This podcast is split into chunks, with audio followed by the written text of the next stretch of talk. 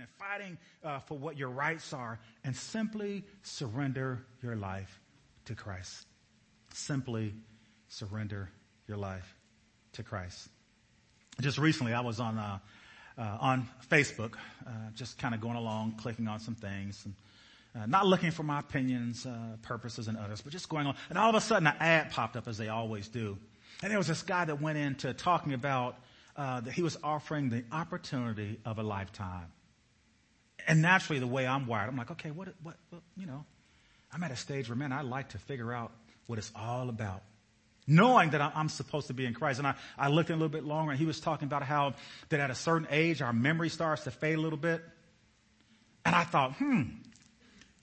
I, noticed on sermons, when there's sermon preparation, sometimes I, I, forget what I'm supposed to say and what I'm supposed to say I forget and, and I can't remember. I thought, man, this might be the thing for me. This might be the one opportunity that'll, that'll be a game changer for me. Anyone ever pursue what looks like a game changer? Anyone ever try to buy what someone else is selling when they're trying to tell you who you are instead of finding who you are in Christ? I went along a little while, to be honest with you, and I finally realized, man, this is, this is just garbage. Th- this is not the real deal. See, my purpose is only found in Christ. I want to take a moment to tell you what your purpose is. Everyone ready for me to tell you the purpose for your life? I, can tell you today. I mean, we all want to know it. I mean, we, we want to know what that one, I'm, I'm about to tell you what the purpose for your life is. Are you, are you ready? Now, now for, for Drew, I, I know the purpose for a pastor already. You guys know what it is too, right? To comfort the afflicted and to afflict the comforted. Comfortable. That, that's just the purpose of a pastor. But, but let me tell you what your purpose is. Our purpose is simply uh, to accept and to live into three things. Just three. You can remember these things, you'll do, these three, you'll do well. Our purpose is to, to live in to surrender, uh, to live in to suffering, and to live in to sacrifice. Now, now, I, grew up in, in, a charismatic movement, and we definitely don't like that second one. Suffering, no, no, baby, no, we don't like to suffer. But, but but if we lived into those three things, then I think we would be living into our very purpose here on earth. See, our real purpose is to live out not our plans, not our mission, our vision, but the mission of God. The Missio Dei, which says that God himself can reveal himself through Christ and wants to use you and I as an agent of change to reveal Christ to those who are far from the Father. And we can do that best in a state of surrender, suffering, and sacrifice. We're called to surrender to the will of God and to the ways of God. We're called to embrace suffering. To, you know, you know the best way to embrace suffering? If you live long enough, you'll know how to embrace because suffering will come right to your front door. Uh, maybe it's, it's, it's suffering because you, have done something right. Maybe it's suffering because you did, you, you did nothing wrong at all. But I believe that if we're going to follow Christ, we're going to have to learn what it means to embrace suffering. And the final thing there, we're called to sacrifice, to lay down our lives, our own desires and our own plans, our own wills to the Father. I want us to take a look at a passage here. In the, it's, it's, in the book of Matthew, and it spells it out uh, so clear. Here's what it says Anyone who intends to come with me has to let me lead. Anyone who intends to come after me, Jesus said, has to let me lead. Let's stop right there. Because that first one speaks to surrender. See, if we're going to truly be Christ's followers, if we're going to be Jesus' followers, if we are those who, who truly believe that we are in Christ, we're going to have to let Him lead. You're not in the driver's seat, he says. I am. You're not in the driver's seat. I am. Now, th- this may be a tough one, but, but guys, you know how it is if, if you're driving down the street. I'm sure Drew, Pastor Drew doesn't know how this is, you know. But, but I, I've got a wife and, and sometimes every now and again, even though I'm in the driver's seat, I, it's not always words, but sometimes I'll get, I'll get disappointed, like, oh, this way. Or you could have gone that way. And I'm looking over, well, this, this way works too. And I'll go along, okay, hmm, maybe, maybe we should go that way.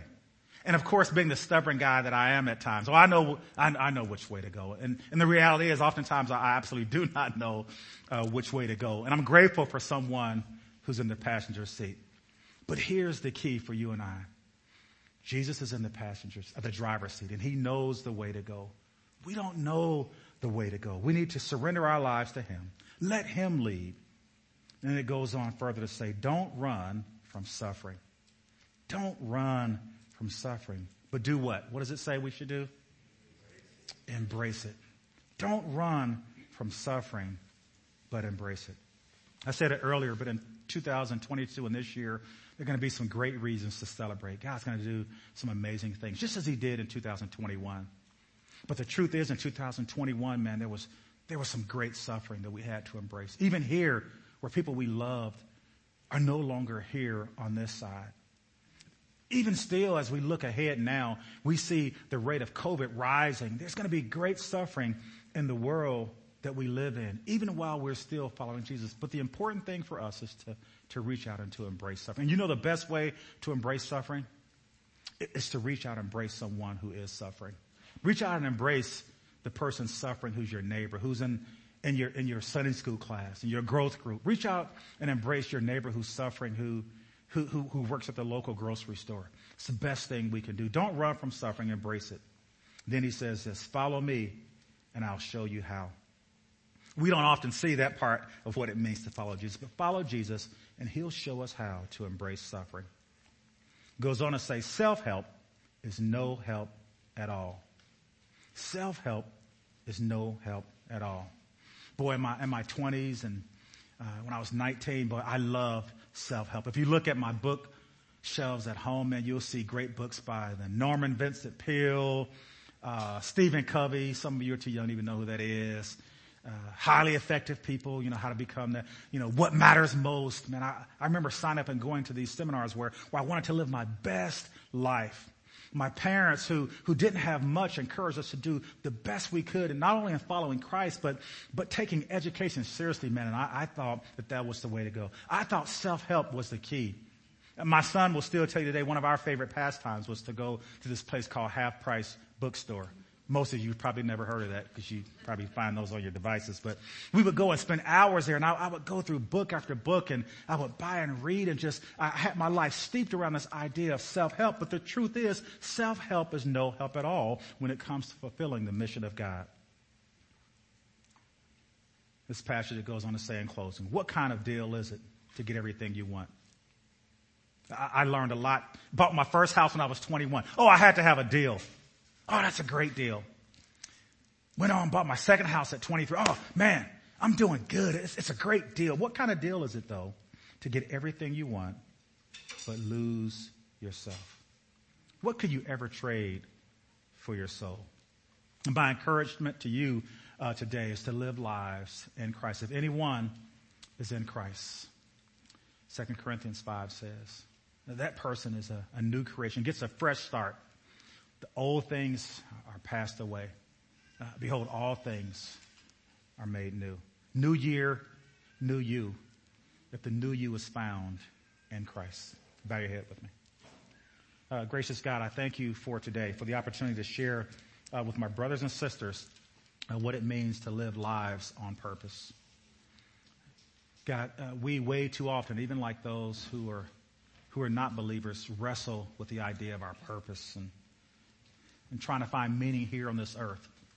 You've already told us that this is not our home, that we're simply passing through.